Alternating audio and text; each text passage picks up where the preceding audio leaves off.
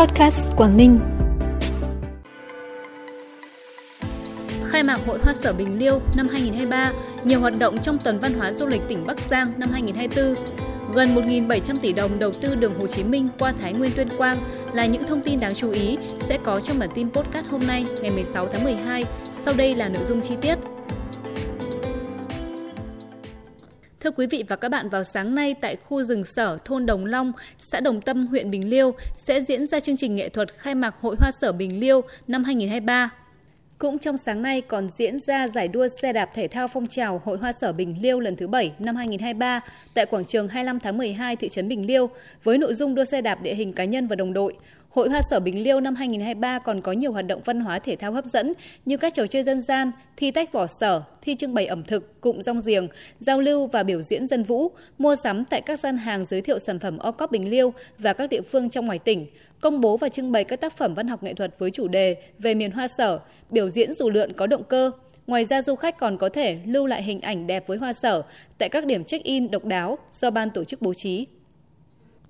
Tuần văn hóa du lịch tỉnh Bắc Giang sẽ diễn ra trong 6 ngày, từ ngày 20 cho đến ngày 25 tháng 2 năm 2024. Theo đó, sự kiện này sẽ được tổ chức chính tại khu du lịch tâm linh sinh thái Tây Yên Tử, huyện Sơn Động, chùa Vĩnh Nghiêm, huyện Yên Dũng và một số địa phương khác. Tuần văn hóa du lịch năm 2024 tỉnh Bắc Giang sẽ diễn ra nhiều hoạt động như tổ chức lễ hội mở cửa rừng, trưng bày cổ vật tiêu biểu thời Lý Trần trên địa bàn tỉnh Bắc Giang, lễ phát động trồng cây Xuân Giáp Thìn năm 2024, viết và trưng bày thư pháp với chủ đề Thơ văn Lý Trần qua thư pháp Liên hoan hát then đàn tính tỉnh Bắc Giang lần thứ hai, lễ rước bài vị Tam Tổ Trúc Lâm từ chùa Vĩnh Nghiêm, huyện Yên Dũng lên chùa Thượng Tây Yên Tử, huyện Sơn Động, lễ khai mạc tuần văn hóa du lịch năm 2024, khai hội báo xuân và trưng bày ảnh đẹp về các thành tựu kinh tế xã hội của tỉnh Bắc Giang, giải vô địch kéo co đẩy gậy tỉnh Bắc Giang, giải Việt giã leo núi chinh phục đỉnh Non Vua, khai hội xuân tại chùa Bát Nhã, lễ khai hội xuân tại đền Thần Nông.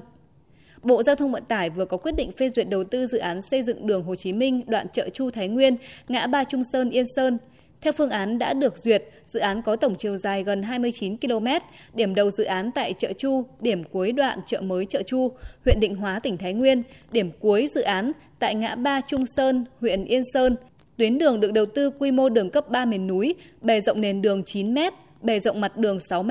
vận tốc thiết kế 60 km/h có châm trước những vị trí khó khăn. Tổng mức đầu tư dự án là 1.665 tỷ đồng từ nguồn vốn ngân sách nhà nước. Việc đầu tư đường Hồ Chí Minh đoạn chợ Chu Ngã Ba Trung Sơn sẽ góp phần nối thông tuyến đường Hồ Chí Minh từ Bắc Bó Cao Bằng đến đất mũi Cà Mau, đồng thời tăng cường kết nối, nâng cao năng lực khai thác vùng Trung Du, miền núi phía Bắc và trên các hành lang vận tải từ Thái Nguyên Tuyên Quang đến các địa phương vùng kinh tế trọng điểm Bắc Bộ.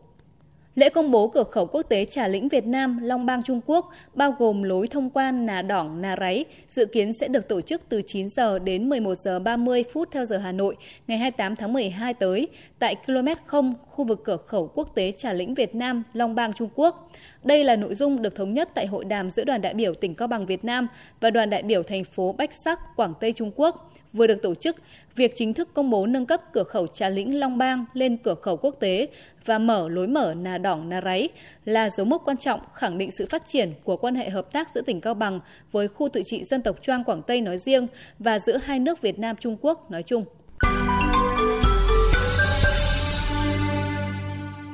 Bản tin tiếp tục với những thông tin đáng chú ý khác. Nhằm tăng cường trao đổi kinh nghiệm quản lý nhà nước về văn hóa thể thao, quảng bá văn hóa của hai địa phương và hợp tác toàn diện để kết nối, liên kết phát triển kinh tế xã hội, mới đây tỉnh Bắc Cạn và thành phố Hồ Chí Minh đã phối hợp quảng bá văn hóa của hai địa phương. Theo đó, thành phố Hồ Chí Minh và tỉnh Bắc Cạn sẽ hợp tác trong việc bảo tồn và phát huy giá trị văn hóa, trọng tâm là phối hợp xây dựng các chương trình biểu diễn nghệ thuật, trò chơi mang đậm bản sắc văn hóa các dân tộc thiểu số của hai địa phương, trao đổi học tập kinh nghiệm trong việc hướng dẫn thành lập câu lạc bộ văn hóa, văn nghệ ở cơ sở, giải pháp để duy trì phát huy có hiệu quả các câu lạc bộ sau khi thành lập. Đồng thời hai địa phương sẽ phối hợp thực hiện việc bảo tồn và phát huy giá trị di tích lịch sử, danh lam thắng cảnh gắn với phát triển văn hóa, thể thao và du lịch. Trọng tâm là đầu tư tôn tạo di tích quốc gia đặc biệt, khu an toàn khu chợ đồn gắn với phát triển du lịch, xây dựng mô hình các tour du lịch trải nghiệm tại địa điểm di tích.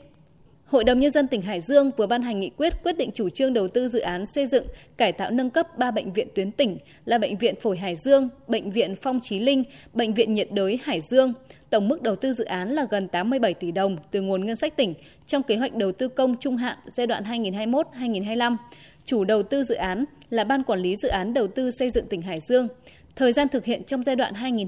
2023-2025. Đoàn công tác của Ban tuyên giáo Trung ương vừa đến thăm dự lễ chào cờ tại cột cờ quốc gia Lũng Cú, Hà Giang. Đoàn công tác đã trao tặng 100 lá cờ Tổ quốc, mỗi lá cờ rộng 54 m2 cho đồn biên phòng Lũng Cú để phục vụ cho lễ thượng cờ.